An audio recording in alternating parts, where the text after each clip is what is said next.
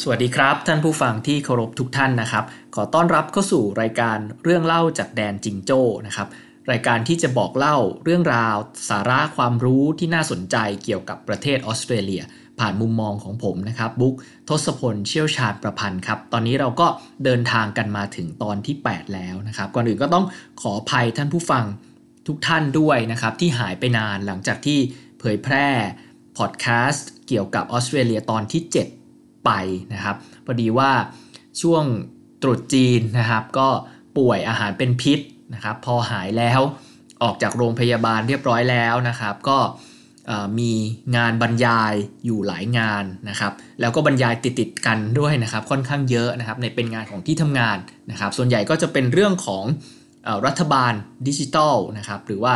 ดิจิทัลกั v เ r n ร์เมนต์นะครับทำอย่างไรให้รัฐบาลไทยนะครับ เป็นรัฐบาลดิจิทัลที่จะสามารถอำนวยความสะดวกให้แก่ประชาชนได้นะครับ ผมก็ต้องไปบรรยายในหัวข้อที่เกี่ยวข้องกับเรื่องราวประมาณนี้ รวมทั้งอีกหัวข้อหนึ่งก็จะเป็นเรื่องของ data governance นะครับภาษาไทยแปลว่าธรรมาภิบาลข้อมูลภาครัฐนะครับ ก็ต้องบรรยายหลายงานก็เลยทำให้ต้องถนอมเสียงถนอมสุขภาพนะครับ เพื่ออไปบรรยายให้ได้ติดติดกันหลายวันนะครับ วันนี้ก็มี โอกาสเหมาะแล้วร่างกายก็พร้อมแล้วนะครับ ก็ขอมาเล่านะครับเรื่องราวต่างๆ เกี่ยวกับประเทศออสเตรเลียให้ฟังเพิ่มเติมนะครับ เป็นตอนที่ 8 นะครับออีกเรื่องหนึ่งที่อยากจะเรียนทุกท่านนะครับ ก็คือว่าตอนนี้ทุกท่านสามารถรับฟังพอดแคสต์เกี่ยวกับออสเตรเลียได้ทาง YouTube แล้วนะครับ ผมเอาพอดแคสต์ทั้งหมดนะครับไปขึ้น YouTube ด้วยนั้นต่อไปนี้นะครับก็ จะมีพอดแคสต์ที่ท่านสามารถฟังได้ตามช่องทางปกติ ไม่ว่าจะเป็นเว็บ anchor.fm นะครับ Google Podcast หรือ Apple Podcast หรือ Spotify ก็ตามยังสามารถรับฟังได้ตามปกติ แต่ท่านที่ชอบหรือว่าถนัดที่จะฟังผ่าน YouTube มากกว่านะครับ ก็สามารถ Search หรือค้นหาใน YouTube นะครับ พิมพ์คำว่าเรื่องเล่าจากแดนจิงโจ้นะครับ ก็จะพบรายการ นะครับนี้ได้อย่างง่ายดายเลยทีเดียวนะครับ ก็ฝากไปติดตามด้วยสำหรับท่านที่กดติดตามหรือกด subscribe ตามช่องทางต่างๆ เรียบร้อยแล้ว ผมต้องขอขอบพระคุณเป็นอย่างสูงจริงๆนะครับจากใจเลยนะครับ เพราะว่ามีพวกท่านนี่แหละนะครับทำให้ผมมีกำลังใจที่จะทำเรื่องราวต่างๆ ต่อไป อย่างที่ผมย้ำเสมอครับ ผมมีความรู้สึกมาโดยตลอด แล้วจากการที่ไปใช้ชีวิตอยู่ที่ประเทศออสเตรเลีย ยาวนานถึง 6 ปีนะครับพบว่าออสเตรเลียมีเรื่องราวที่น่าสนใจเยอะนะครับไม่ได้มีแต่เฉพาะเรื่องจิงโจ้ เรื่องโคอาล่าแล้วก็ซิดนีย์เท่านั้นนะครับแต่ยังมีเรื่องราวอีกหลากหลายมิติที่น่าจะนำมาพูดคุยกัน แล้วประเทศไทยอาจจะได้เรียนรู้หลายสิ่งหลายอย่างเกี่ยวกับประเทศออสเตรเลียก็ได้นะครับผมก็ขอเป็นส่วนหนึ่งส่วนเล็กๆนะครับที่จะทำให้คนไทยเรานะครับได้รู้จัก ได้เรียนรู้เรื่องราวต่างๆ จากประเทศตะวันตกหรือฝรั่ง ที่อยู่ใกล้ชิดเราที่สุดประเทศนี้ให้มากขึ้นนะครับอตอนที่ 8 นี้นะครับเดิมทีเนี่ยตั้งใจนะครับจะเล่าเรื่องเกี่ยวกับการบริหารการกักตัวในโรงแรมนะครับของรัฐบาลออสเตรเลีย ในมลรัฐที่ชื่อว่าวิกตอเรียนะครับมลรัฐวิกตอเรียพูดแล้วอาจจะ นึกไม่ค่อยออกว่าอยู่ตรงไหนนะครับ แต่ผมว่าถ้าพูดคำว่านครเมลเบิร์นนะครับทุกท่านคงรู้จักกันเป็นอย่างดีนะครับ ก็เป็นเมืองใหญ่อันดับ 2 ของประเทศออสเตรเลีย มีชื่อเสียงโด่งดังไปทั่วโลกนะครับ เป็นเมืองที่สวยงามจริงๆนะครับเเสียแต่ว่าอากาศแปรปรวนไปหน่อยคือ วันหนึ่งอาจจะมี 4 ฤดูได้นะครับ เดี๋ยวร้อนเดี๋ยวหนาวเดี๋ยวฝนตกนะครับ มั่วไปหมดก็ต้อง เตรียมอุปกรณ์นะครับ ทั้งร่มทั้งอะไรต่ออะไรไว้ให้พร้อมตลอดทั้งวันนะครับแล้วก็เมลเบิร์นยังเป็นเมืองที่จัดการแข่งขันเทนนิสรายการใหญ่นะครับออสเตรเลียออสเตรเลียนโอเพนด้วยนะครับก็การระบาดของโควิด -19 ในระลอกที่ 2 ของออสเตรเลียนะครับที่ทำให้มีผู้ติดเชื้ออไปเกือบ 29,000 คน หรือว่า 29,000 คนนิด ๆ แล้ว ในขณะนี้นะครับ ส่วนใหญ่ในระลอกที่2นะครับเกิดขึ้นที่มลรัฐวิกตอเรีย ที่มีนครเมลเบิร์นเป็นเมืองหลวงนะครับ สาเหตุสำคัญเกิดจากความผิดพลาดบางประการนะครับ ที่เกิดขึ้นจากกระบวนการบริหารจัดการสิ่งที่เราเรียกว่า hotel quarantine นะครับหรือว่าการกักตัวในโรงแรมที่รัฐบาลนะครับ ทั้งรัฐบาลกลางของออสเตรเลีย แล้วก็รัฐบาลที่วิกตอเรียนะครับบังคับให้คนออสเตรเลียที่เดินทางกลับมาจากต่างประเทศทั่วโลกนะครับต้องกักตัวอยู่ในโรงแรม 14 วันนะครับเป็นมาตรการในการป้องกันการการแพร่ระบาดของโรคโควิด -19 นะครับแต่ว่าพอมีความผิดพลาดในการบริหารจัดการเกิดขึ้นนะครับก็กลายเป็นว่าการแพร่ระบาด รอบที่ 2 ของออสเตรเลีย ต้นต่อก็มาจากสถานที่กักกันนะครับ สถานที่กักตัวอ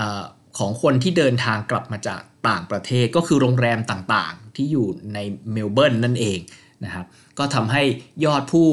ติดเชื้อโควิด -19 พุ่งสูงนะครับ มีผู้เสียชีวิตจำนวนมากนะครับ แล้วถ้าไปดูตัวเลขนะปัจจุบันนี้นะครับ จำนวนผู้ติดเชื้อที่สูงที่สุดในประเทศออสเตรเลียอยู่ที่รัฐวิกตอเรียนะครับตอนแรกก็ว่าจะเล่าเรื่องนี้นะครับแต่ว่าในระหว่างที่ผมพักรักษาตัวนะครับ แล้วก็ในระหว่างที่หลังจากออกจากโรงพยาบาลมาแล้วกลับมาทำงานแล้วนะครับก็พบว่ามีข่าว สำคัญอีกเรื่องหนึ่งที่เกิดขึ้นในประเทศออสเตรเลียเป็นข่าวที่โด่งดังไปทั่วโลกนะครับ ในประเทศไทยก็มีการเขียนข่าวเรื่องนี้อยู่บ้างโดยสำนักข่าวต่างๆ หนังสือพิมพ์ฉบับต่างๆนะครับ แต่ว่าดูเหมือนว่าจะไม่ค่อยเป็นกระแสมากเท่าที่ควรนะครับ ทั้งๆทที่เป็นเรื่องที่น่าสนใจมากแล้วก็ถือเป็นความกล้าหาญของรัฐบาลออสเตรเลียในการ เคลื่อนไหวแล้วก็ผลักดันกฎหมายในเรื่องนี้นะครับ ก็ขออนุญาตที่จะนำเรื่องนี้มาเล่าสู่กันฟังนะครับ ก่อนที่กระแสเรื่องนี้จะหายไปจริง ๆในประเทศไทยอาจจะต้องบอกว่ามันไม่เคยเป็นกระแสอยู่แล้วนะครับ ส่วนเรื่อง hotel quarantine หรือการกักตัวนะครับของคนออสเตรเลียที่เดินทางกลับประเทศในโรงแรมที่เมลเบิร์นนะครับว่ามันเกิดอะไรขึ้นบ้างมีแง่มุมในทาง รัฐศาสตร์ ทางรัฐประศาสนศาสตร์ที่เราจะเรียนรู้ได้อย่างไรนั้นเนี่ยเดี๋ยวจะขออนุญาตยกยอดนะครับ ไปคุยให้ฟังในตอนต่อๆไปนะครับ ตอนนี้ก็มาคุยเรื่องที่ผมเรียนว่าเป็นความกล้าหาญแต่ว่า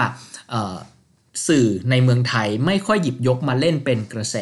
นะครับ ผมก็ตั้งชื่อเรื่องว่าเมื่อ Facebook unfriend Australia นะครับ เรามาดูกันว่ามันตกลงแล้วมันเกิดอะไรขึ้นกันแน่นะครับ แล้วก็ทำไมผมถึงบอกว่าเป็นความกล้าหาญของรัฐบาลออสเตรเลียในการกำกับดูแลนะครับบริษัทเทคโนโลยี บริษัทแพลตฟอร์มดิจิทัลที่ยิ่งใหญ่ที่สุดของโลกบริษัทหนึ่งนะครับ ก็คือเฟซบุ๊กนะครับ และจริงๆแล้วกฎหมายที่รัฐบาลออสเตรเลียออกมานะครับ มีผลบังคับ Google ด้วยนะครับเพราะนั้นแปลว่าบริษัทยักษ์ใหญ่ด้านเทคโนโลยี 2 เจ้านะครับ ถูกควบคุมและกำกับดูแลด้วยกฎหมายฉบับนี้นะครับ นับว่าเป็นเรื่องที่น่าสนใจมากๆนะครับ แล้วในอนาคตเชื่อว่าจะมีอีกหลายประเทศนะครับ โดยเฉพาะในโลกตะวันตกดำเนินรอยตาม ด้วยการออกกฎหมายในลักษณะนี้เพื่อควบคุมนะครับ การดำเนินกิจกรรมต่างๆของเฟซบุ๊กก็ดีหรือ Google ก็ดี นะครับเริ่มต้นก็ต้องเล่าอย่างนี้ครับคือว่าผมคิดว่าทุกท่านที่ใช้อินเทอร์เน็ตอยู่เป็นประจำนะครับ ก็จะพอทราบอยู่ว่าทุกวันนี้เราสามารถค้นหาข้อมูลข่าวสารนะครับ ต่างๆได้จาก Google นะครับ แล้ว Facebook เองก็มี News Feed นะครับ เราก็สามารถค้นหาข้อมูลข่าวสารต่างๆ ได้เช่นเดียวกันนะครับ ทีนี้เมื่อคนหันมาใช้ Google และ Facebook มากขึ้นนะครับ สิ่งที่ตามมาก็คือคนเข้าเว็บไซต์ของสำนักข่าว หรือหนังสือพิมพ์ หรือสื่อมวลชนของประเทศต่างๆ ลดน้อยถอยลงนะครับก็เป็นเหตุให้เม็ดเงินโฆษณาจากภาคเอกชนหรือธุรกิจนะครับ หลั่งไหลเข้าไปสู่ Google และ Facebook มากยิ่งขึ้นนะครับเพราะฉะนั้นส่วนแบ่งนะครับของ สื่อมวลชนทั้งหลายนะครับผมเชื่อว่าไม่ได้เป็นที่เฉพาะออสเตรเลียเท่านั้นนะครับแต่ว่าสื่อมวลชนทั่วโลกน่าจะประสบปัญหาเหล่านี้เหมือนกันนะครับ The Guardian Australia นะครับซึ่งเป็นหนังสือพิมพ์ที่ออกอซ้ายนิดๆนะครับแล้วก็เคลมว่าตัวเองเนี่ยมีแนวคิดไปในทางเสรีนิยมนะครับ ก็ได้เคยแสดงตัวเลขออกมาให้ดูนะครับว่า เม็ดเงินโฆษณาจากเดิมที่สื่อมวลชนเนี่ยนะครับ ก็มีเค้กพูดง่ายมีเค้กนะครับอยู่ร้อยเปอร์เซ็นต์นะครับก็ไปแบ่งๆ ไปแย่งๆ กันเอานะครับว่าโฆษณาร้อยเปอร์เซ็นต์นี้จะไปสู่สื่อมวลชน หนังสือพิมพ์เจ้าไหนบ้างนะครับ ปรากฏว่านะครับสิ่งที่เกิดขึ้นในออสเตรเลียในช่วงเวลาที่ผ่านมาก็คือว่า Google นะครับได้เงินโฆษณา ไปแล้ว 53%นะครับ Facebook 28%รวม 2 เจ้านะครับแบ่งเค้กไปแล้ว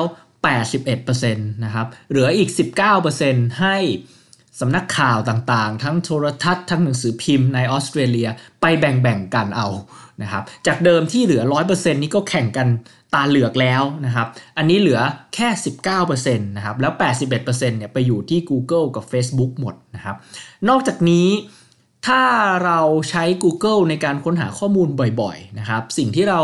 จะค้นพบไม่เชื่อท่านลองท่านลองไปค้นหาตามคำบอกของผมก็ได้นะครับ ก็คือว่า ท่านก็ลองเข้า Google นะครับ แล้วท่านก็ลองพิมพ์คำว่าออสเตรเลียนะครับมินิมัม มินิมัมที่แปลว่าขั้นต่ำนะครับ สะกดก็ M I N I M U M แล้วก็ wage ที่แปลว่าค่าจ้าง W A G E wage นะครับสิ่งที่เกิดขึ้นก็คือขนาดนี้ Facebook นะครับได้พัฒนาตัวเองไปไกลมากถึงขั้นว่าสามารถแสดงคำตอบของปัญหาหรือหัวข้อที่เราพิมพ์ค้นหาได้ทันที โดยที่เราไม่จำเป็นต้องเข้าไปดูในเว็บไซต์ต้นฉบับ ที่เป็นแหล่งต้นตอของข้อมูลนั้นอีกต่อไป อย่างเช่น ถ้าท่านพิมพ์ตามที่บอกผมบอกนะครับออสเตรเลียมินิมัมเวชนะครับแล้วก็อาจจะเติมเข้าไปด้วยว่า 2021 อย่างนี้เป็นต้นนะครับ สิ่งที่ท่านจะค้นพบนะครับ คือท่านจะได้คำตอบออกมาเลย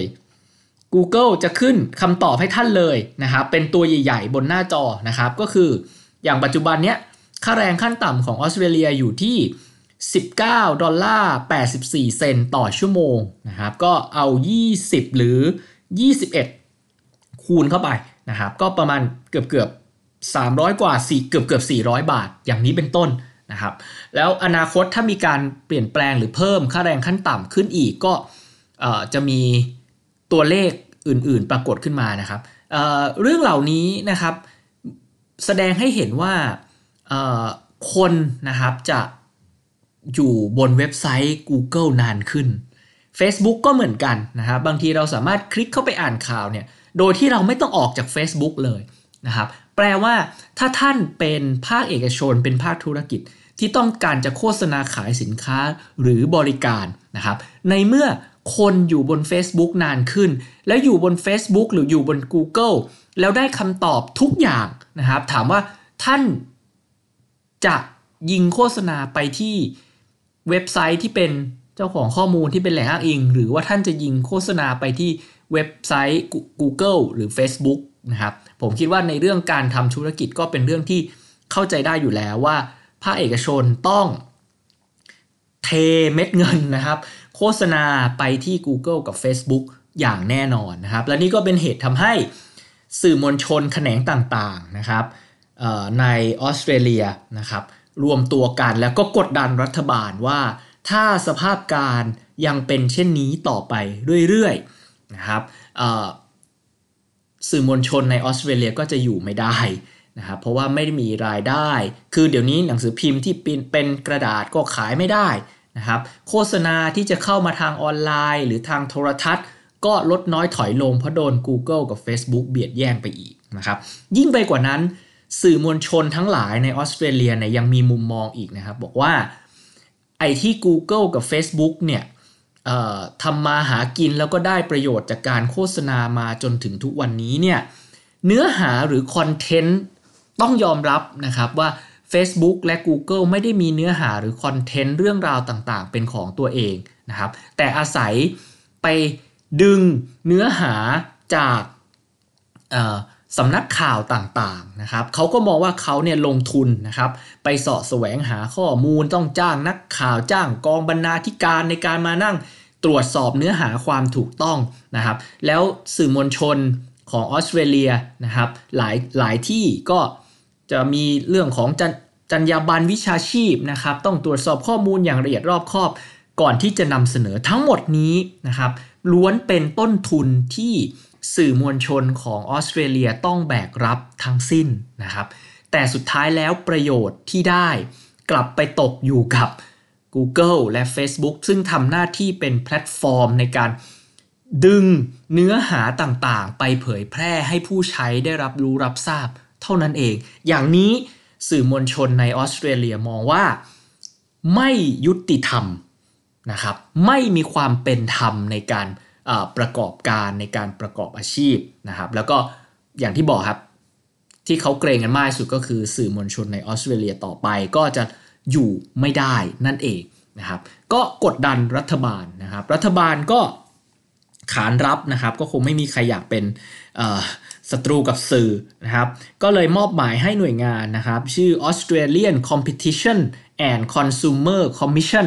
นะครับ ซึ่งเป็นหน่วยงานสังกัดนะครับ กระทรวงการคลังของออสเตรเลียนะครับหรือกระทรวงการคลังนี่เราภาษาอังกฤษที่ออสเตรเลียเราใช้คำว่า treasury นะครับก็รัฐมนตรีว่าการกระทรวงการคลัง เราก็จะเรียกว่า treasurer นะครับคืออย่าสับสนนะครับในเชิงภาษาอังกฤษนะครับเพราะว่า Department of Treasury ในเมืองไทยนะครับหมายถึงกรมธนารักษ์นะครับแต่พอในออสเตรเลียเราพูดคำว่า Treasury ขึ้นมาเนี่ย เราจะหมายถึงกระทรวงการคลังนะครับ เป็นกระทรวงที่ดูแลเศรษฐกิจมหาภาค แล้วก็งบประมาณของประเทศรวมทั้งดูแลเรื่องนี้ด้วยครับ การแข่งขันทางการค้าแล้วก็การคุ้มครองผู้บริโภคนะครับ ก็ Australian Competition and Consumer Commission นะครับ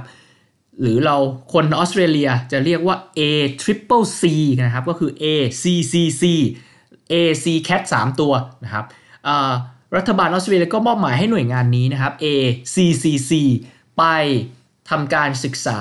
นะครับสืบสวนสอบสวนนะครับว่ามันมีมูล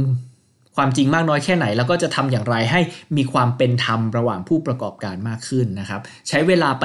18 เดือนนะครับ สุดท้ายมีการเสนอกฎหมายเข้าสภานะครับ ว่าต่อไปนี้นะครับ Google Facebook หรือบริษัทที่เป็นดิจิทัลแพลตฟอร์มใหญ่ ๆ ทุกบริษัทนะครับทุกแพลตฟอร์มนะครับจะต้องไปเจรจากับสื่อมวลชนของออสเตรเลีย คือคุณจะไปเจรจากันยังไงก็ได้นะครับ เพื่อแบ่งผลประโยชน์กันนะครับ พูดง่ายว่าต่อไปนี้ Google Facebook นะครับ จะถูกบังคับให้จ่ายเงินให้ สำนักข่าว หรือสื่อมวลชนในออสเตรเลีย ในกรณีที่จะเอาลิงก์ข่าวนะครับ หรือคอนเทนต์หรือเนื้อหาต่างๆ ที่สื่อมวลชนทำไว้นะครับ มาเผยแพร่ให้ผู้ใช้งานชาวออสเตรเลีย ได้รับรู้รับทราบกัน จากเดิมที่ก็ดึงมาฟรีนะครับ ต่อไปนี้จะต้องเสียค่าใช้จ่ายนะครับ ให้แก่ หนังสือพิมพ์ให้แก่โทรทัศน์นะครับให้แก่สื่อมวลชนของออสเตรเลียเป็นค่าคอนเทนต์เป็นค่าเนื้อหาพูดง่ายๆนะครับเพื่อให้สื่อมวลชนของออสเตรเลียที่ลงทุนทำคอนเทนต์มาด้วยความเหนื่อยยากลำบากนะครับอันนี้นี่เป็นข้อเสนอนะครับหรือว่า argument นะครับของสื่อมวลชนออสเตรเลียนะครับต่อไปนี้ คุณต้องมาจ่ายเงิน ซื้อคอนเทนต์พวกผมไปเผยแพร่ เพราะพวกผมลงทุนทำข่าวหาคอนเทนต์มาด้วยความยากลำบาก คุณอยู่ดีๆ จะมาเอาคอนเทนต์ของเราไปเผยแพร่ เฉยๆ ฟรีๆ แล้วคุณก็กินเงินค่าโฆษณาไป อย่างนี้เราไม่ยอมอีกต่อไปนะครับคำถามถามว่าถ้า Google กับ Facebook เจรจากับสื่อมวลชน นะครับ แล้วเจรจากันไม่ลงตัวตกลงกันไม่ได้จะทำอย่างไรนะครับ รัฐบาลออสเตรเลียบอกว่าไม่เป็นไรนะครับ กลไกในกฎหมายที่วางไว้คือ เดี๋ยวรัฐบาลกำหนดให้ครับ ว่าจะต้องจ่ายเงินกันเท่าไหร่ ซึ่งเป็นสิ่งที่ Google กับ Facebook ไม่อยากให้เกิดขึ้น เพราะว่าสุดท้ายแล้วคุณจะควบคุมอะไรไม่ได้นะครับ ถ้า Google กับ Facebook ไปเจรจากับ สื่อมวลชนสำนักต่างๆ ของออสเตรเลียด้วยตัวเอง อย่างน้อยก็พอมีอำนาจเหนือกว่าอยู่บ้างนะครับ ก็คงการเจรจาก็คงจะไม่เสียเปรียบเกินไป เผลอๆจะได้เปรียบด้วยซ้ำเพราะว่าใหญ่กว่าเยอะเข้าถึงคนได้มากกว่านะครับ มีอำนาจต่อรองสูงกว่า แต่ถ้าเจรจากันไม่ลงตัวนะครับอยู่ดีๆ รัฐบาลมาเป็นคนกลาง แล้วก็กำหนดว่า ต้องจ่ายเงินให้สื่อมวลชนแต่ละสำนักปีละเท่าไหร่ ผมว่านี่คือสิ่งที่ Google กับ Facebook ไม่อยากเห็นนะครับ ถามว่าปฏิกิริยาแน่นอนนะครับ Google กับ Facebook ก็ไม่อยากที่จะให้กฎหมายฉบับนี้ผ่านความเห็นชอบนะครับ แล้วก็มีผลบังคับใช้นะครับ เพราะว่าตัวเองก็จะต้องไปเจรจาเพื่อจ่ายเงินให้สื่อมวลชนในออสเตรเลียนะครับ สุดท้ายนะครับก็มีการข่มขู่กันสารพัดว่าจะถอนตัวออกจากประเทศออสเตรเลียนะครับ Google ก็ขู่ Facebook ก็ขู่นะครับ แต่สุดท้าย Google ยอมนะครับ ยอมที่จะไปเจรจากับสื่อมวลชนนะครับ ทั้งเจ้าใหญ่เจ้าเล็กนะครับของออสเตรเลียนะครับสื่อมวลชนเจ้าใหญ่ของออสเตรเลีย เช่นบริษัท Nine Entertainment นะครับแกเป็นเจ้าของทั้งสถานีโทรทัศน์นะครับ ช่อง9นะฮะนายนะครับ แล้วก็หนังสือพิมพ์ชื่อดังอีกหลายฉบับนะครับ เช่นที่ผมอ่านเป็นประจำก็ Sydney Morning Herald นะครับ The Age นะครับ แล้วก็ Canberra Times อย่างนี้เป็นต้นนะครับ อีกบริษัทหนึ่งที่ใหญ่มากนะครับ แล้วก็มีอิทธิพลสูงมากในประเทศออสเตรเลียนักการเมืองออสเตรเลียหลายคนไม่ชอบเลยนะครับ ก็ชื่อบริษัท News Corp นะครับ C O R P นะครับ ก็สถานีโทรทัศน์นะครับ อย่างเช่น Sky News นะครับ อันนี้แล้วก็เป็นฝ่ายขวาคือฝ่ายอนุรักษ์นิยมนะครับ The Australian อย่างนี้เป็นต้นก็เป็นหนังสือพิมพ์ที่ดังในประเทศออสเตรเลียเหมือนกันนะครับแล้วก็ผู้มีอิทธิพลเป็นเจ้าของสื่อก็คือชื่อรูเพิร์ตเมอร์ด็อกนะครับก็หลายท่านอาจจะเคยได้ยินนะครับหนังสือพิมพ์ ที่ค่อนข้างอิสระหน่อยนะครับ ก็ The Guardian Australia ซึ่งก็เป็นบริษัทลูกของ The Guardian ที่อังกฤษอย่างนี้เป็นต้นนะครับ ส่วนสำนักข่าว ABC กับ SBS เนี่ยเป็นคล้ายๆ สื่อสาธารณะของรัฐนะครับคล้ายๆไทย PBS บ้านเรานะครับ ก็ไม่ได้รับโฆษณาอยู่แล้วจากภาคเอกชนนะครับ อันนี้ก็เป็นภาพนะครับว่าสื่อมวลชนของออสเตรเลีย มีที่ไหนบ้างนะครับ สุดท้ายอย่างที่ผมเรียนนะครับ Google ยอมไปเจรจากับบริษัทเหล่านี้ แล้วก็บริษัทหนังสือพิมพ์เล็ก ๆ ตามภูมิภาคอะไร Google ก็พยายามไปเจรจานะครับมันก็ไม่มีปัญหาจบไป มีคนวิเคราะห์ว่าที่ Google ยอมไปเจรจา เพราะว่า Search Engine นะครับก็มีอยู่หลายเจ้าที่ให้บริการนะครับ แน่นอน Google คือเจ้าที่เป็นที่นิยมมากที่สุดนะครับ แต่ว่ามันก็ไม่ใช่ว่า ประชาชนจะไม่มีทางเลือกอื่น เพราะฉะนั้นมองในแง่เศรษฐศาสตร์นะครับ Google เนี่ยเผชิญการแข่งขันนะครับ มากกว่าในตลาดนะครับนั้นจึงยอมทำตาม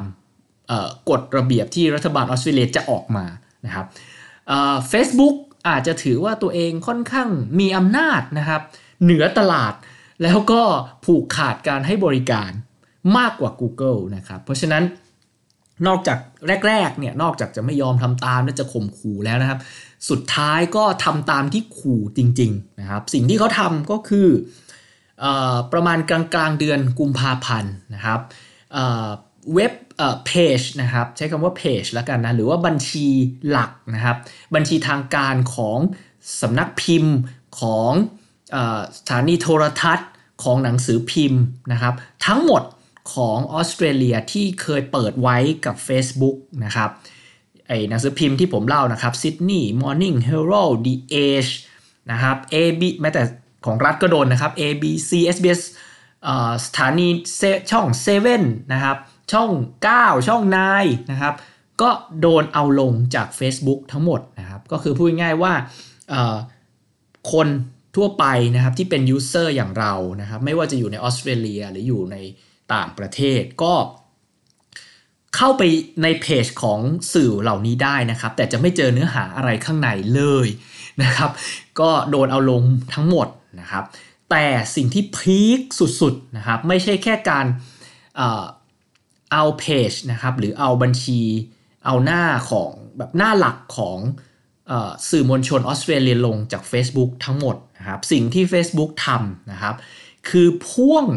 เอาเพจนะครับ Official Page หรือเพจอย่างเป็นทางการของรัฐบาลออสเตรเลีย หลายหน่วยงานลงด้วยครับ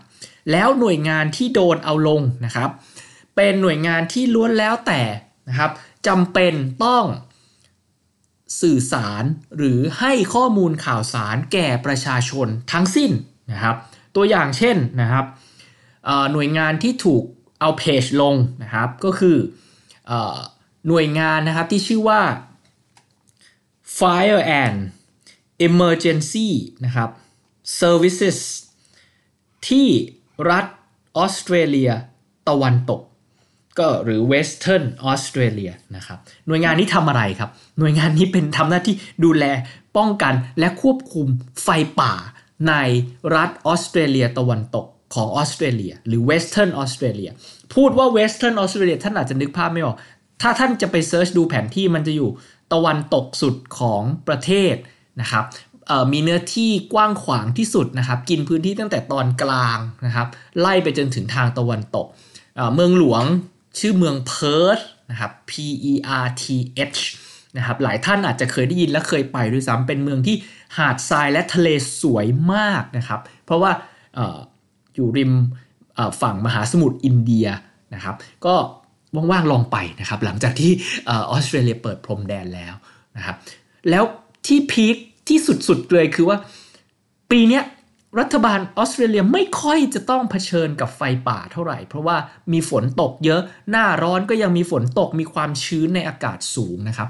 ไฟไหม้ป่าก็เลยไม่เกิดรุนแรงนะครับ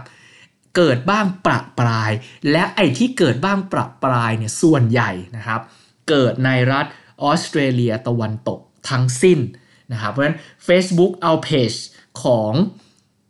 หน่วยงานที่ชื่อว่า Fire and Emergency Services ของรัฐออสเตรเลียตะวันตกลงเนี่ยมันกระทบต่อการให้ข้อมูลข่าวสารเตือนเรื่องไฟไหม้ป่าแก่ประชาชนในรัฐนั้นอย่างมหาศาล นะครับนี่ก็เป็นตัวอย่างหน่วยงาน อีกหน่วยงานหนึ่งที่โดนนะครับก็คือกรมอุตุนิยมวิทยาของออสเตรเลียนี้ชัดเจนเลยนะครับให้ข้อมูลข่าวสารเกี่ยวกับการพยากรณ์อากาศนะครับแก่ประชาชนชาวออสเตรเลีย ก็โดนเอาเพจลงนะครับเพจเกี่ยวของกระทรวงสาธารณสุขในมลรัฐต่างๆ ไม่ว่าจะเป็นเขตปกครองนครหลวงของออสเตรเลียนะครับ หรือ Australian Capital Territory ที่ดูแลกรุงแคนเบราก็โดนเอาลงนะครับรัฐออสเตรเลียใต้หรือ South Australia ก็โดนเอาลง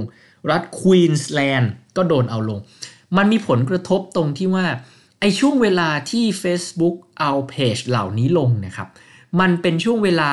ที่เขากำลังจะเริ่มนะครับ กระจายวัคซีนโรคโควิด -19 ไป ทั่วประเทศในรัฐต่างๆ เหล่านี้นะครับแล้วก็รัฐบาลก็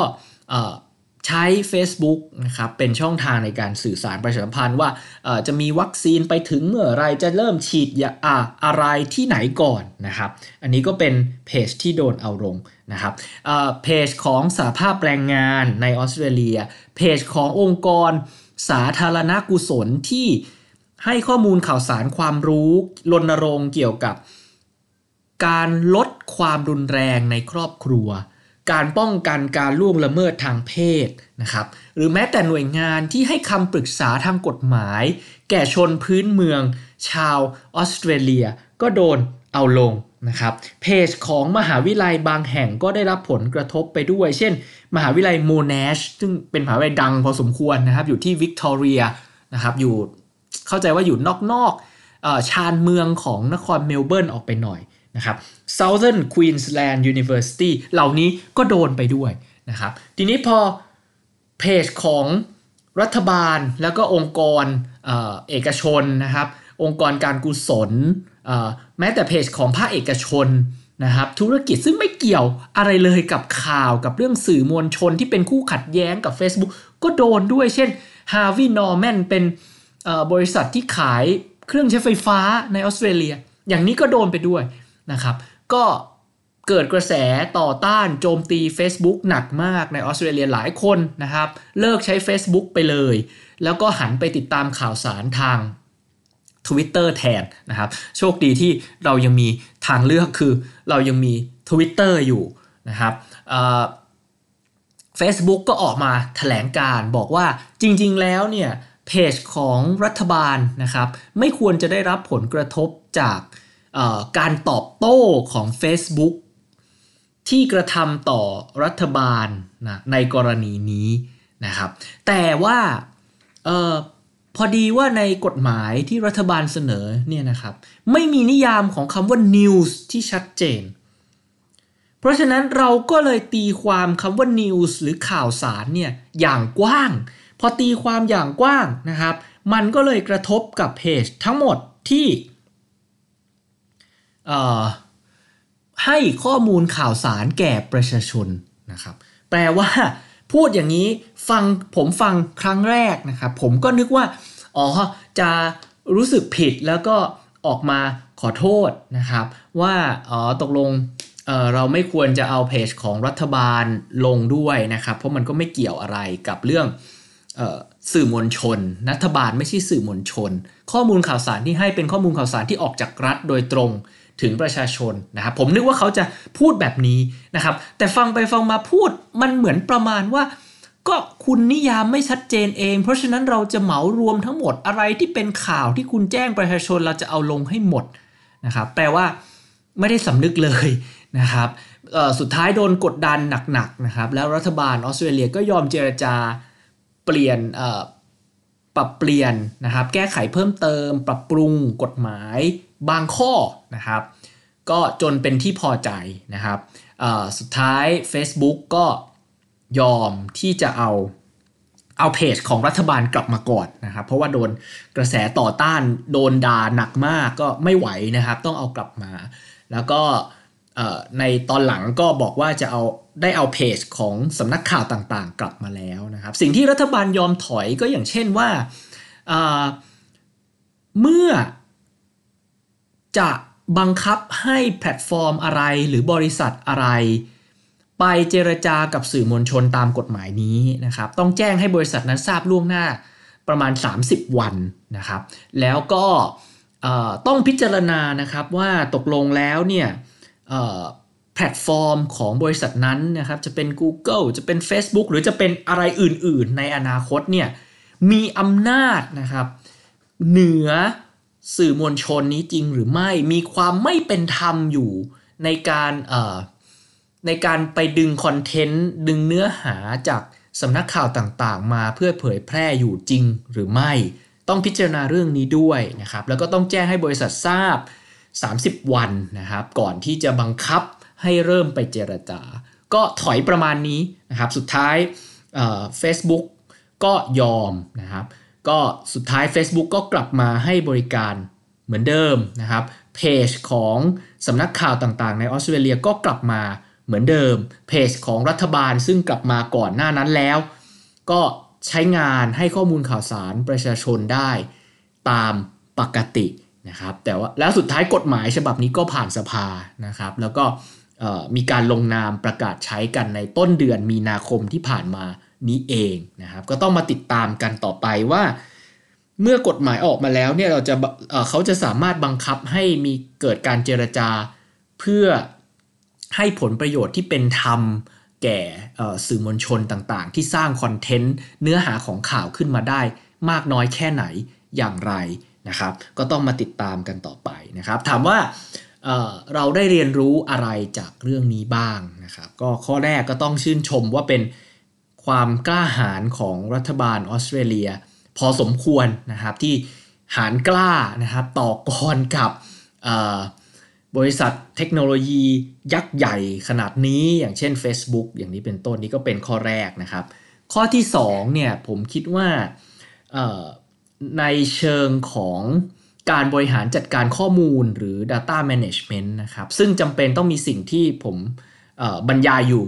ในทุกวันนี้คือเราเรียกว่า data governance นะครับพูดสั้นๆ data governance คือการทำอย่างไรก็ได้ครับ ให้ข้อมูลมีคุณลักษณะที่ดี 3 ข้อ คือมีความมั่นคงปลอดภัยนะครับ มีการคุ้มครองข้อมูลส่วนบุคคลที่สอดคล้องกับกฎหมาย และมาตรฐานสากล แล้วก็สุดท้ายข้อมูลมีคุณภาพนะครับ ผมว่ากรณีที่ Facebook นะครับนักการเมืองออสเตรเลียนะครับรัฐมนตรีว่าการกระทรวงการคลัง หรือแม้แต่นายกรัฐมนตรีสกอตต์มอริสันใช้คำว่า Facebook unfriend ออสเตรเลียลบออสเตรเลียออกจากการเป็นเพื่อนนะครับผมคิดว่าอันนี้เป็นเรื่องที่น่ากังวลนะครับว่ารัฐบาลทั่วโลกนะครับรวมทั้งองค์กรต่างๆ ทั้งรัฐทั้งเอกชนเนี่ยผมก็ไม่แน่ใจว่าวันนี้เราฝากชีวิต เราฝากข้อมูลของเรา นะครับไว้กับแพลตฟอร์มเหล่านี้มากเกินไปหรือไม่นะครับมองในเชิงของ Data Governance นะครับในเชิงของ Data Security ความมั่นคงปลอดภัยของข้อมูลนะครับผมคิดว่าสิ่งที่ Facebook ทำในออสเตรเลียคือเอาเพจของรัฐบาลลงทั้งหมด เอาเพจของสำนักข่าวหรือสื่อมวลชนออสเตรเลียลงทั้งหมดนะครับ มันเป็นตัวที่ควรจะกระตุ้นเตือนพวกเรานะครับว่า อย่าไว้ใจแพลตฟอร์มจากต่างประเทศเหล่านี้ร้อยเปอร์เซ็นต์นะครับสิ่งที่ผมพูดเสมอก็คือว่าผมเห็นนะครับหน่วยงานของรัฐในเมืองไทย ส่วนราชการรัฐวิสาหกิจองค์การมหาชนนะครับเวลาจัดกิจกรรมก็มักจะชอบไลฟ์นะครับหรือถ่ายทอดสดกิจกรรมเหล่านั้นผ่าน Facebook และ YouTube นะครับจริงๆคำแนะนำผมง่ายมากเลยครับ ก็คือหลังจากไลฟ์เสร็จแล้วนะครับ รบกวนช่วยดาวน์โหลดนะครับวิดีโอเหล่านั้นนะครับ มาเก็บไว้ในระบบของหน่วยงานด้วย แล้วก็มีระบบการดูแล Security ที่ดีสักนิดหนึ่งนะครับเผื่อว่าวันไหนนะครับ เราไม่มีวันรู้ว่ามันจะเกิดเหตุการณ์แบบออสเตรเลียขึ้นมาเมื่อไหร่ แล้วมันจะเกิดความขัดแย้งกันมาเมื่อไหร่ หรือบางทีมันไม่ได้เกิดความขัดแย้งนะครับ มันเกิดปัญหาทางเทคนิคจริง ๆ ใน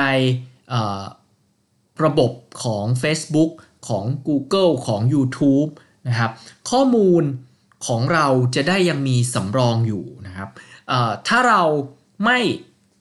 สำรองข้อมูลเก็บไว้ที่อื่นด้วย เช่น ไม่เก็บไว้ในระบบของหน่วยงาน ไม่เก็บไว้ในเครื่องคอมพิวเตอร์ของเราด้วยนะครับ มีความเสี่ยงที่ ข้อมูลที่เราขึ้นบน Facebook ต่างๆนะครับ ขึ้นบนแม้แต่ YouTube ด้วยก็ตามเนี่ยมีแนวโน้มว่าอาจจะหายไปหมดก็ได้ ซึ่งจะเป็นเรื่องที่น่าเสียดายอย่างยิ่งนะครับ ถ้าเรามีการสำรองข้อมูลที่ดีนะครับเเก็บข้อมูลไว้ในที่อื่นด้วยนะครับแม้จะเกิดปัญหาอย่างที่ Facebook ทำในประเทศออสเตรเลีย สิ่งที่เราทำก็คือเราอาจจะย้ายแพลตฟอร์ม ไป Twitter หรือไปที่อื่นนะครับหรือเราอาจจะสร้างเว็บไซต์ของเราขึ้นมาเอง แล้วเราก็เอาข้อมูลที่เรา backup หรือที่เราสำรองไว้นะครับกลับขึ้นมาเผยแพร่อีกครั้งหนึ่งได้นะครับอันนี้ก็เป็นเป็นตัวอย่างนะครับเป็นคำแนะนำที่ผมบรรยายอยู่แล้วก็ตอกย้ำด้วยกรณีที่ เฟซบุ๊กนะครับเอาเพจของรัฐบาลออสเตรเลียหลายหน่วยงานลงนะครับ เพื่ออจะสร้างแรงกดดันหรืออะไรก็แล้วแต่แหละ มันเป็นเรื่องที่เราไม่ควรจะไว้ใจมากเกินไป ควรจะมีแผนในการสำรองข้อมูลไว้ด้วยนะครับ ข้อที่ 3 ผมคิดว่าออสเตรเลียที่ผลักดันกฎหมายฉบับนี้ออกมาบังคับนะครับให้ Google ก็ดี Facebook ก็ดีเนี่ยเจรจากับผู้ประกอบการนะครับท้องถิ่นนะครับในกรณีนี้คือสำนักข่าวนะครับที่สร้างเนื้อข่าวสร้างเนื้อหาของข้อมูลขึ้นมานะครับแล้วก็ Facebook กับ Google เคยนำไปใช้นำไปเผยแพร่ฟรีมาโดยตลอดเนี่ยรัฐบาลออสเตรเลียออกกฎหมายบังคับ ให้ไปเจรจาตกลงกันเสียว่าจะจ่ายเงินกันเท่าไหร่อย่างไรเป็นค่า ซื้อคอนเทนต์เหล่านี้นะครับผมคิดว่าจะมีอีกหลายประเทศแน่นอนที่ทำตามนะครับสหราชอาณาจักรหรือที่เราเรียกกันว่าอังกฤษนะครับ สหรัฐอเมริกานะครับสหภาพยุโรปหลายประเทศนะครับ มีนักการเมืองออกมาประนาม Facebook มากมายนะครับ แล้วก็อยู่ข้างนะครับ ยืนหนุนหลังสนับสนุนรัฐบาลออสเตรเลียในเรื่องนี้นะครับ ผมคิดว่า ผมก็ไม่แน่ใจนะครับว่าถ้าประเทศไทยเราอยากจะทำบ้างเนี่ยเราจะสามารถมีศักยภาพพอที่จะผลักดันเรื่องเหล่านี้ได้บ้างหรือไม่นะครับผมคิดว่าปัจจัยสำคัญประการหนึ่งที่ทำให้สามารถผลักดันเรื่องเหล่านี้ได้ในออสเตรเลียอาจจะนะครับนี่เป็นการวิเคราะห์ส่วนตัวจากประสบการณ์ ผมมีความเห็นว่าฝรั่งนะครับโดยเฉพาะคนออสเตรเลียเนี่ยเป็นมนุษย์ outdoor มากกว่านะครับ แล้วก็ไม่ค่อยติดโซเชียลมีเดียอันนี้อันนี้อันนี้ต้องเรียนว่าไม่ได้มีงานวิจัยอะไรรองรับเท่าไหร่นะครับ แต่ว่างานวิจัยมันจะบอกว่ามีคนใช้ Facebook 11 ล้านคนบ้าง 18 ล้านคนบ้างอย่างนี้นะครับ แต่ว่าจากเพื่อนผมที่เป็นชาวออสเตรเลียนะครับ ก็ผมมีความรู้สึกว่าบางคนนะครับ เปิด Facebook ไว้อย่างนั้นนะครับเปิดให้รู้ว่าตัวเองมีนะครับ แล้วก็ไม่ค่อยได้ใช้ไม่ค่อยได้เข้าด้วยนะครับ อย่างนานๆทีก็จะอัพรูปครอบครัวบ้างรูปกิจกรรมต่างๆ ที่ตัวเองไปทำนะครับลงใน Facebook สักทีหนึ่งนะครับ แล้วผมเองเวลาติดต่อเพื่อนฝูงนะครับทาง Facebook ก็ไม่ใช่ว่าติดต่อแล้วเขาจะตอบกลับมาทันทีนะครับ หลายครั้งก็ต้องรอไปหลายวันนะครับ เพราะบางวันเนี่ยฝรั่งก็ไม่เข้า Facebook เลยนะครับ ก็คือ ไปทำงานเสร็จไปออกกำลังกายไปเดินป่าไปขึ้นเขาไปทะเลนะครับ ก็คือยิ่งคนออสเตรเลียอย่างที่ผมเคยเรียนนะครับ เป็นคนเป็นมนุษย์ outdoor นะครับ มนุษย์ที่ชอบทำกิจกรรมกลางแจ้งนะครับ เพราะฉะนั้นเขาก็จะไม่ค่อยที่จะติดโซเชียลมีเดียอย่าง Facebook มากนักนะครับในหลายคนนะครับที่ผมติดตามกระแสในข่าวเนี่ยก็ Facebook ไม่ให้เข้าถึงข่าวสารของสำนักข่าวต่างๆ ก็ไม่เป็นไรนะครับ หลายคนก็หนีไปใช้ Twitter นะครับก็คือเหมือนเขาก็มีทางเลือกนะครับ หรือบางคนก็บอกว่าอ๋อก็ไม่ได้เดือดร้อนอะไรเพราะปกติเนี่ยเวลาติดตามข่าวสารนะครับเขาก็จะรู้อยู่แล้วว่าเขาต้องเข้าเว็บไซต์ของรัฐบาลเนี่ยเว็บไหนบ้างนะครับ หรือเขาอ่านหนังสือพิมพ์อะไรเขาก็จะรู้นะครับว่าเว็บไซต์ของหนังสือพิมพ์นั้นเนี่ย คือเว็บอะไรนั้นเขาก็บอกว่าก็อาจจะทำให้ชีวิตยากขึ้นนิดนึง แต่ก็สามารถที่จะเข้าเว็บไซต์ของแหล่งข่าวแหล่งข้อมูลต่างๆเนี่ยโดยตรงก็ได้โดยไม่จำเป็นต้องพึ่งตัวกลางหรือแพลตฟอร์มเหล่านี้นะครับ ก็อันนี้เป็นข้อสังเกตในเชิงวิถีชีวิตของคนนะครับ ฝรั่งเพื่อนผมส่วนใหญ่ถ้าจะติดต่อสื่อสารกับผมหรือว่าระหว่างกันนะครับ ก็จะใช้แอปพลิเคชันที่ชื่อว่า WhatsApp นะครับมากกว่านะครับก็ไม่ค่อยหลายคนก็ไม่ค่อยได้ติดไม่ค่อยได้ใช้ Facebook ด้วยซ้ำนะครับในเมืองไทยผมว่าคนติด Facebook มากกว่านะครับในถึงในเชิงในเชิงเวลาหรือในเชิงความรู้สึกว่าเป็นสิ่งที่ขาดไม่ได้อย่างเงี้ยผมว่าคนไทยเราติดโซเชียลมีเดียในลักษณะนี้มากกว่าคนออสเตรเลียเท่าที่ผมรู้จักนะครับ อันนี้ต้องย้ำเพราะว่าไม่ได้มีงาน วิจัยอะไรออกมาชัดเจนนะครับ อีกอีกเรื่องหนึ่งนะเป็นเรื่องที่เรื่องที่ 4 แล้วมั้งครับที่ผมว่าเราน่าจะลองมาพูดคุยแล้วก็ถกเถียงกันดูก็คือว่าผมคิดว่าหลายท่านเคยพูดนะครับว่าการที่จะออกกฎเกณฑ์กติกาอะไรบางอย่างนะครับ เพื่อกำกับดูแลบริษัทเทคโนโลยีใหญ่ ๆ ข้ามชาติในลักษณะนี้เนี่ย อาจจำเป็นต้องอาศัยความร่วมมือระหว่างประเทศนะครับ เวทีขององค์กรระหว่างประเทศนะครับ อย่างการประชุมอาเซียนอาเซียนบวก3บวก6ที่เราเรียกว่า East Asia Summit อะไรทำนองนี้ซึ่งออสเตรเลียอยู่ใน East Asia Summit ด้วยนะครับ หลายคนก็ยังเรียกว่าอาเซียนบวก6อยู่ แต่ว่าหลังๆผมเข้าใจว่ามีรัสเซียสหรัฐอเมริกาเข้ามาร่วมแล้วนะครับ ผมคิดว่าเวทีเหล่านี้ครับหรือแม้แต่ การประชุมเอเปกนะครับกลุ่มความร่วมมือทางเศรษฐกิจในภูมิภาคเอเชียและแปซิฟิกนะครับซึ่งออสเตรเลียก็เป็นตัวตั้งตัวตีก่อตั้งมาตั้งแต่นู่นเนี่ยปี 1989 นะครับ หรือ 2532 ผมยังเด็กมากอยู่เลยนะครับ ก็ผมคิดว่าเวทีเหล่านี้นะครับ ปกติเนี่ยมันมีการพูดคุยกันเรื่องดิจิทัล เรื่อง ICT เรื่องแบบ Information and Communications Technology เทคโนโลยีสารสนเทศ และการสื่อสารอยู่แล้วโดยเฉพาะในอาเซียนในเอเปกเนี่ยมีหมดนะครับผมคิดว่าเรื่องเหล่านี้เป็นเรื่องที่อาจจะจำเป็นที่ต้องมาถกกันในเวทีระหว่างประเทศแบบนี้นะครับเพื่อสร้างอำนาจต่อรองนะครับกับบริษัทเทคโนโลยียักษ์ใหญ่แบบนี้นะครับ บางทีออสเตรเลียมีประชากร 23-24 ล้านคนนะครับ ต่อรองก็บริษัทพวกนี้ก็อาจจะไม่ได้รู้สึกอะไรเท่าไหร่นะครับแต่ประเทศไทยมีประชากรล่าสุดก็ 65 ล้านกว่าๆนะครับ ก็อาจจะบริษัทพวกนี้ก็ไม่ได้รู้สึกอะไรเท่าไหร่นะครับ ถ้าเจรจาเดี่ยวๆหรือว่าออกกฎกันเดี่ยวๆนะครับ แต่ว่าถ้ารวมกลุ่มกัน ไทยกับออสเตรเลียสมมตินะครับก็รวมกันก็ 80 กว่าล้านเข้าไปแล้วนะครับอินโดนีเซียก็มีประชากรเยอะมากนะครับรวมประเทศเมียนมาลาวเวียดนามกัมพูชานะครับอีกเยอะผมว่ามันจะเป็นอำนาจต่อรองที่ที่ทำให้เราสามารถผลักดันนะครับ บางสิ่งบางอย่างเพื่อออกกฎเกณฑ์กติกาในการควบคุมการดำเนินธุรกิจนะครับ ของบริษัท เทคโนโลยียักษ์ใหญ่ข้ามชาติแบบนี้เพื่อให้ผลประโยชน์นะครับ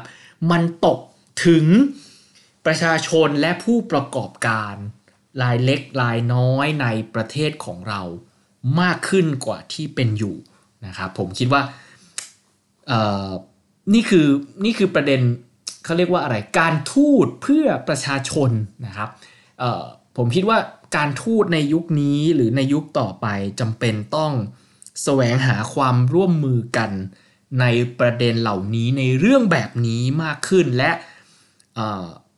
ทั้งหมดไม่ได้เริ่มจากศูนย์เพราะออสเตรเลียเริ่มต้นให้เราเห็นเป็นตัวอย่างแล้วว่าริเริ่มทำคิดจะทำและทำได้ ออกกฎเกณฑ์กติกามา ต่อไปนี้ Google Facebook จำเป็นต้องเจรจาซื้อคอนเทนต์ซื้อเนื้อหาของข่าว จากสำนักข่าวท้องถิ่นในประเทศออสเตรเลีย ก่อนที่คุณจะนำไปเผยแพร่ อันนี้เพื่อกระจายผลประโยชน์เม็ดเงินจากการโฆษณาให้ไปสู่ธุรกิจท้องถิ่นที่อยู่ในประเทศเหล่านั้นบ้าง นี่ผมคิดว่าเป็นตัวอย่างที่ดีที่ประเทศไทยน่าจะนำมาพิจารณา แล้วก็สามารถใช้เป็นฐานนะครับ ในการแสวงหาความร่วมมือทั้งทางวิชาการ แล้วก็การวางกลยุทธ์ต่างๆ กับประเทศออสเตรเลีย ได้ในอนาคตไหนๆนายกรัฐมนตรีออสเตรเลียประกาศแล้วว่าจะยกระดับนะครับความสัมพันธ์ระหว่างไทยกับออสเตรเลียเป็นภาษาการทูตเราเรียกว่าหุ้นส่วนทางยุทธศาสตร์ ภาษาอังกฤษก็ใช้คำว่า strategic partner หรือ strategic partnership นะครับในอนาคตผมก็จะมาเล่านะครับว่าประเทศไทยกับออสเตรเลียเคยมีความจริง ๆ ก็ผม argument ผมนะครับ สิ่งที่ผมเสนอมาโดยตลอดคือ ประเทศไทยกับออสเตรเลียเป็น strategic partners เป็นหุ้นส่วนทางยุทธศาสตร์ของกันและกันมานานมากแล้วเพียงแต่ไม่เคยเขียนไว้เป็นลายลักษณ์อักษรเท่านั้นเองนั้นแต่ว่าในโลกยุคนี้ครับมันคุยกันเฉพาะเรื่องการทหาร ความมั่นคง การเมืองเขตการค้าเสรี มันอาจจะไม่พอมันอาจจะจำเป็นต้องพ่วงเรื่องดิจิทัลเรื่องเทคโนโลยีเข้าไปด้วยนะครับ อันนี้ก็เป็นเรื่องที่นำมาเล่าให้ฟังใน ตอนที่ 8 นี้นะครับ แล้วก็ขอฝากอีกครั้งนะครับ ให้ทุกท่านช่วย subscribe หรือกดติดตามนะครับใน YouTube นะครับ เรื่องเล่าจากแดนจิงโจ้นะครับ ในช่องที่ชื่อว่า Book Air Together นะครับ กดติดตามไว้ในอนาคตอันใกล้นะครับ ผมก็อาจจะมีคอนเทนต์เรื่องอื่นๆนะครับเเรื่องออสเตรเลียจะยังทำไปเรื่อยๆ เพราะว่าเป็นเป็นความรักความชอบ ของผมนะครับ แต่อาจจะมีเรื่องอื่นที่น่าสนใจให้ได้ติดตามกันด้วย เช่นอาจจะมีเรื่องฟุตบอลบ้างนะครับ มีเรื่องเอเทคนิควิธีการทำงานรวมทั้งบางครั้งอาจจะมีเรื่องรัฐบาลดิจิทัลมาเล่าให้ฟังด้วยนะครับ ส่วนท่านที่ติดตามฟังพอดแคสต์ในช่องทางปกติก็ยังคงสามารถฟังได้อยู่เสมอ แล้วก็ขอบคุณอีกครั้งที่กรุณารับฟังกรุณา ติดตามนะครับ หวังว่ารายการนี้จะเป็นประโยชน์สำหรับท่านบ้างไม่มากก็น้อย แล้วก็ถ้ามีความเห็นนะครับ จะเป็นเรื่องอะไรก็ได้เรื่องเนื้อหาเรื่องเสียงนะครับ วันนี้ผมทดลองไมค์ใหม่ไมโครโฟนใหม่ด้วยนะครับก็ลองคอมเมนต์มาดูว่าคุณภาพของเสียงเป็นอย่างไร จะได้นำไปสู่การปรับปรุงต่อไปนะครับ ก็พบกันใหม่ในตอนหน้านะครับ ถ้าไม่มีอะไรไม่มีข่าวอะไรใหญ่ ๆ ที่เกิดขึ้นแทรกนะครับ ก็คราวนี้จะมาเล่าเรื่องโฮเทลควอรันทีนนะครับของรัฐวิกตอเรียว่ามันเกิดอะไรขึ้น มีแง่มุมที่น่าสนใจทั้งในเชิงรัฐศาสตร์ รัฐประศาสนศาสตร์ management การบริหารจัดการในภาวะปกติและในภาวะวิกฤตนะครับ ก็ฝากติดตามกันด้วยนะครับ วันนี้ก็ขอลาไปก่อนนะครับ พบกันใหม่ในตอนหน้าครับ สวัสดีครับ